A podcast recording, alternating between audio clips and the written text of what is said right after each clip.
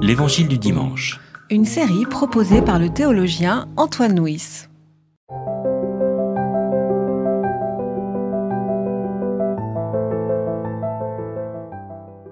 Alors Jésus fut emmené par l'Esprit au désert pour être mis à l'épreuve par le diable. Après avoir jeûné quarante jours et quarante nuits, il eut faim. Le tentateur vint lui dire, Si tu es fils de Dieu, ordonne que ces pierres deviennent des pains. Il répondit, Il est écrit, L'être humain ne vivra pas de pain seulement, mais de toute parole qui sort de la bouche de Dieu. Le diable l'emmena dans la ville sainte, le plaça sur le haut du temple et lui dit, Si tu es fils de Dieu, jette-toi en bas, car il est écrit, Il donnera à ses anges des ordres à ton sujet, et ils te porteront sur leurs mains, de peur que ton pied ne heurte une pierre. Jésus lui dit, Il est aussi écrit, Tu ne provoqueras pas le Seigneur ton Dieu. Le diable l'emmena encore sur une montagne très haute, lui montra tous les royaumes du monde et leur gloire, et lui dit, Je te donnerai tout cela si tu tombes à mes pieds pour te prosterner devant moi. Jésus lui dit, Va-t'en, Satan, car il est écrit, C'est devant le Seigneur ton Dieu que tu te prosterneras, et c'est à lui seul que tu rendras un culte. Alors le diable le laissa, et des anges vinrent le servir. Nous sommes aujourd'hui le 1er mars, et cette année, le 1er mars, c'est aussi le premier dimanche du carême. Traditionnellement, dans le lectionnaire, le premier dimanche du carême, le texte d'évangile qui est proposé à notre méditation, c'est le récit de la tentation de Jésus. Cette fois-ci, nous sommes dans une année Matthieu, donc c'est dans l'évangile de Matthieu que nous lisons ce, ce récit. Et d'abord, pour commencer, juste comme introduction, le premier verset. Le premier verset dit Jésus fut emmené par l'Esprit au désert pour être mis à l'épreuve par le diable. Alors, il faut savoir que le texte juste avant, c'est le baptême de Jésus. Dans le récit du baptême de Jésus, on voit l'Esprit qui descend sur Jésus et qui lui dit, celui-ci est mon fils bien-aimé. Et voici que le fils bien-aimé est emmené au désert pour être mis à l'épreuve par le diable. Alors, est-ce que l'Esprit nous conduit au diable?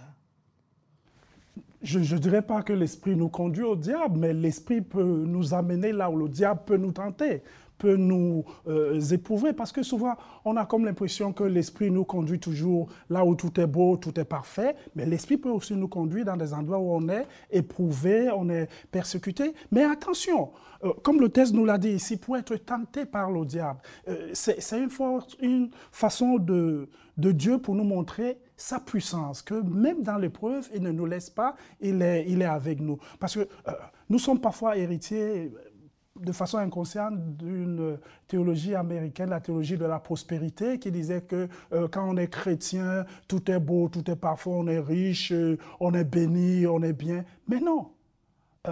dans notre vie chrétienne, on peut être à, amener à passer par des moments de difficultés, par des moments de tentation, par des moments euh, d'épreuve. Mais ce qui est intéressant, c'est que dans cette épreuve, nous ne sommes pas seuls, nous sommes accompagnés, nous sommes euh, soutenus. Alors ça, c'est effectivement tout le thème de ce, récit euh, de, de l'Évangile. D'abord, avant de venir proprement sur les paroles, est-ce important que l'épreuve ait lieu au désert?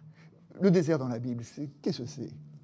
Euh, le désert dans la Bible, on l'a vu, on l'a vu avec Jean. Souvent, c'est, un lieu considéré comme un lieu inhabité, mais avec Jean, euh, le désert devient un lieu habité. Et souvent, c'est aussi le lieu où on est dans la solitude et on rencontre Dieu. Et c'est l'occasion de se fortifier, c'est l'occasion d'avancer dans sa foi. Le fait d'être seul, on médite davantage et on est davantage prêt pour recevoir euh, euh, les choses de Dieu. Oui, là, parce que vraiment au désert, il a jeûné pendant 40 jours et 40 nuits. Je veux dire, comme, comme épreuve, ça se pose un peu là quand même. Oh. Et, alors, le, jeûne et le désert, donc ils sont liés, c'est aussi un lieu d'appauvrissement, de, d'épuration, de... De dépouillement. Je, je, je, dirais souvent nous que euh, Jean aussi dans, est dans le désert, mais il se nourrit de sauterelles et de miel. Mais Jésus ici, euh, il, il, prend ce temps de jeûne, ce temps de rapprochement, parce que n'oublions pas ici qu'il est au début de son ministère. Euh, donc il doit recevoir davantage les directives pour voir comment va commencer, sera son ministère proprement dit. Voilà, je crois que c'est très important. Et je crois que c'est très important, comme on l'a dit tout à l'heure, d'articuler ce récit avec le récit du baptême. Hein.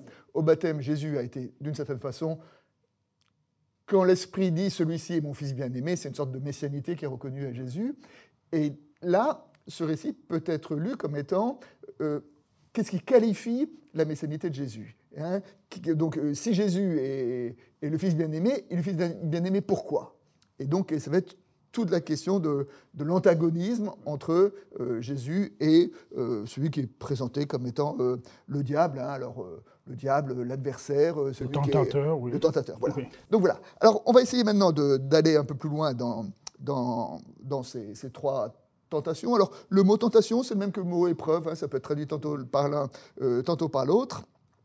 Et donc, la première épreuve ou la première tentation, euh, le diable, Jésus a faim, ça fait 40 jours qu'il jeûne, il peut avoir faim, et le diable lui dit, puisque tu es le Fils de Dieu, transforme ces pierres en pain. Alors, c'est quoi cette épreuve? Oui, c'est cette épreuve, on dirait qu'aujourd'hui que c'est une épreuve très facile. Une personne qui a jeûné 40 euh, jours et 40 nuits, c'est normal que la personne ait faim et ait envie, de manger. Et, le diable va tomber là-dessus et lui dit, voilà, si tu es fils de Dieu, euh, ordonne. Oui, si tu es fils de Dieu, mets ta puissance, mets la puissance divine au service de tes besoins euh, euh charnels, physiques. Et là, c'est vraiment un piège très subtil que le diable tend à, Jésus. Va-t-il euh, détruire sa messianité en mettant euh, la puissance de Dieu à son propre service? Donc c'est là toute la question. Et, Jésus va, va, comprendre ça et ne pas tomber dans ce euh, piège très, très, très facile. Voilà, parce que transformer les pierres en pain, c'est à la fois la tentation du matérialisme, hein, la tentation de, bah, on va extrapoler, on va dire la tentation de la richesse, mais c'est aussi euh, la tentation du, supranaturalisme, c'est-à-dire de, faire des miracles pour résoudre les problèmes, c'est-à-dire quelque part de sortir de notre, euh, de notre humanité. Puisque Jésus est Christ, bah, qu'il sorte de notre humanité et tout ira bien. Et c'est cela que euh, Jésus récuse, donc récuse en répondant à travers une citation des Écritures, l'être humain ne vivra pas de pain seulement, mais de toute la parole qui sort de la bouche de Dieu.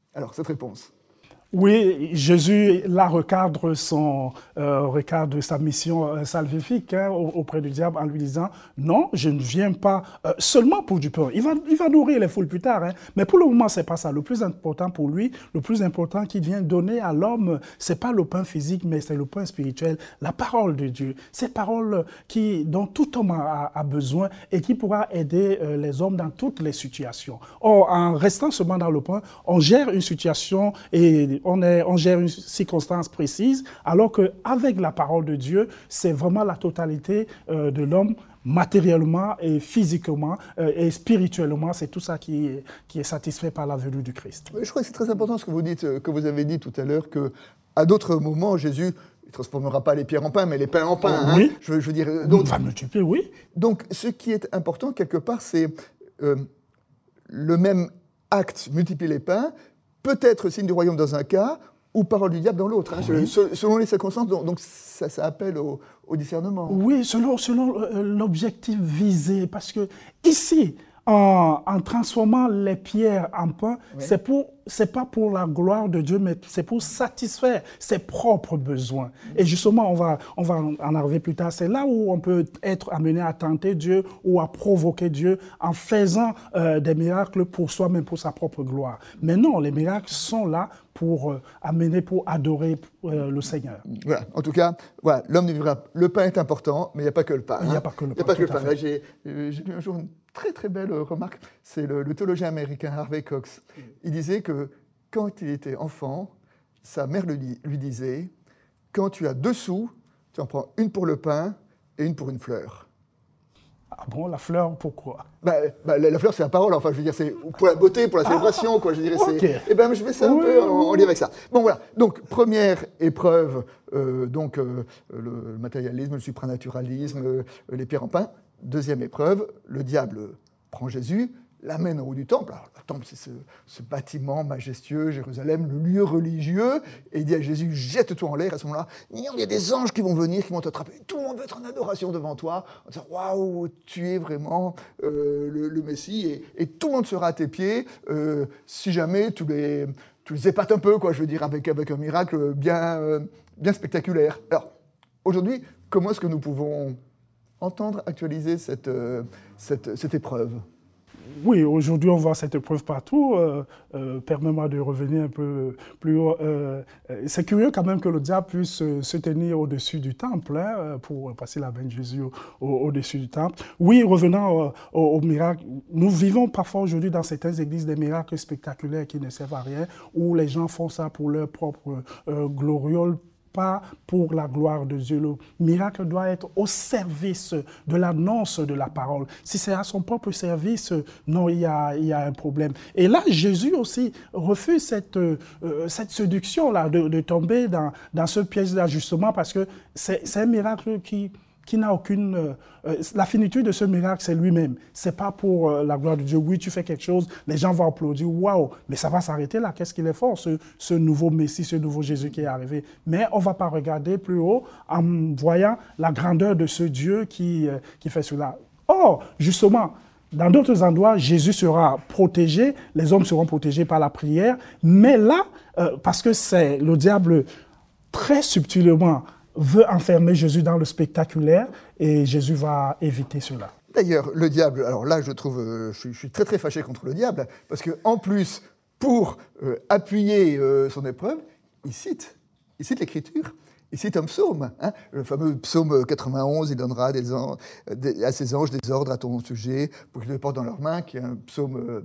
magnifique, que Jésus a sûrement prié, ce psaume, enfin, j'ai ça. Comme tout bon juif, oui. Et donc, le diable utilise la parole de Dieu contre Dieu? Oui, euh, mon cher Antoine, je suis désolé pour toi. Le diable connaît très bien la parole de Dieu. Ah oui. Oui, oui. Le ah diable connaît très bien la parole de Dieu. C'est-à-dire qu'il y a une utilisation diabolique de la parole de Dieu. Justement, euh, euh, c'est pas la parole de Dieu qui fait de nous enfants de Dieu, mais c'est l'utilisation. Qu'est-ce qu'on en fait? Qu'est-ce qu'on a fait? Le diable, ici, justement, dans cette confrontation entre Jésus et le diable, c'est la confrontation parole contre parole. Euh, euh, j'aime souvent le dire, euh, tout texte biblique hors de son contexte devient un prétexte.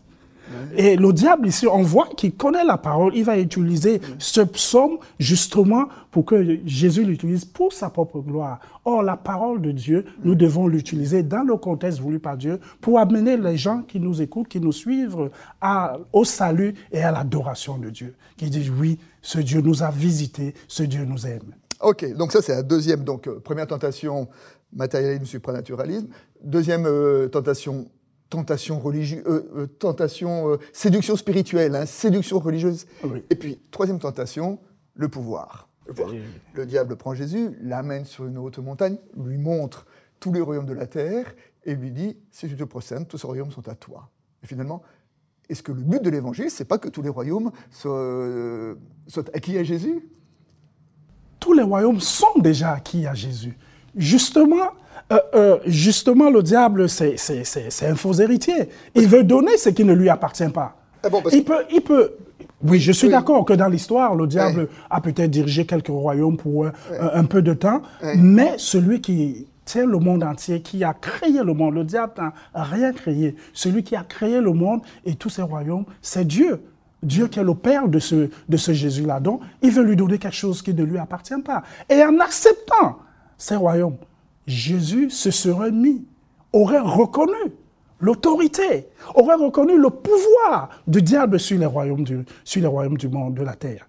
Mais en refusant subtilement, Jésus lui renvoie à sa, euh, à sa banalité finalement, qui ne possède rien, à sa vacuité, voilà, qui ne possède rien, c'est un caméléon, un tonneau, un tonneau vide. En fait, tout ça appartient déjà, appartient déjà à Jésus. D'accord. Alors, on a parlé du diable. en tout cas, alors, toujours, bon, le diable, c'est un personnage un petit, peu, un petit peu mystérieux, mais peut-être que, comme souvent les personnages dans la Bible, il ne faut pas tellement regarder sur ce qu'il est, sur ce qu'il dit. Quel est, euh, quel est son message et, à travers ces, trois tentations, ben, le message, au moment où Jésus commence à, éprouver comment il est fils de Dieu, comment est sa messianité, et eh ben, ces trois messages, c'est le matérialisme, transformer les pierres en pain, la séduction religieuse, jette-toi du haut du temple, les anges vont vont te rattraper, et enfin le pouvoir. Et, d'une certaine manière, ces trois tentations, elles sont, sont très modernes, parce que oui, on sait aujourd'hui que, que pour le matérialisme, pour de l'argent, que pour la séduction, que pour le pouvoir, on a vu des gens euh, renoncer à toutes leurs valeurs. C'est-à-dire que ce texte-là nous parle de, de, Bon, il nous raconte, il nous met en, scène une, confrontation entre Jésus et le diable, mais, mais les, le, les questions qui, sous-tendent ce texte-là, c'est des questions éternelles qui sont d'actualité de nos jours. Tout à fait, et je dois dire à notre, à notre corps, à notre honte, que euh, l'Église a souvent succombé tout au long de son histoire, soit aux trois tentations, soit à, l'une des trois, des trois euh, tentations. Et pourtant, ici, euh, Jésus nous montre un moyen simple de résister aux, aux tentations, aux épreuves du diable, en étant fidèle à la parole, surtout à l'esprit de la parole, que Dieu a prononcé ces, ces, paroles-là. Oui, euh, euh, l'apôtre Jacques dira plus tard, résistez au diable et il fuira loin de vous. Nous n'avons pas souvent trop résisté. Bon, bah alors que nous entendions donc euh, ces paroles comme étant une parole adressée à l'Église de nos jours. Aujourd'hui.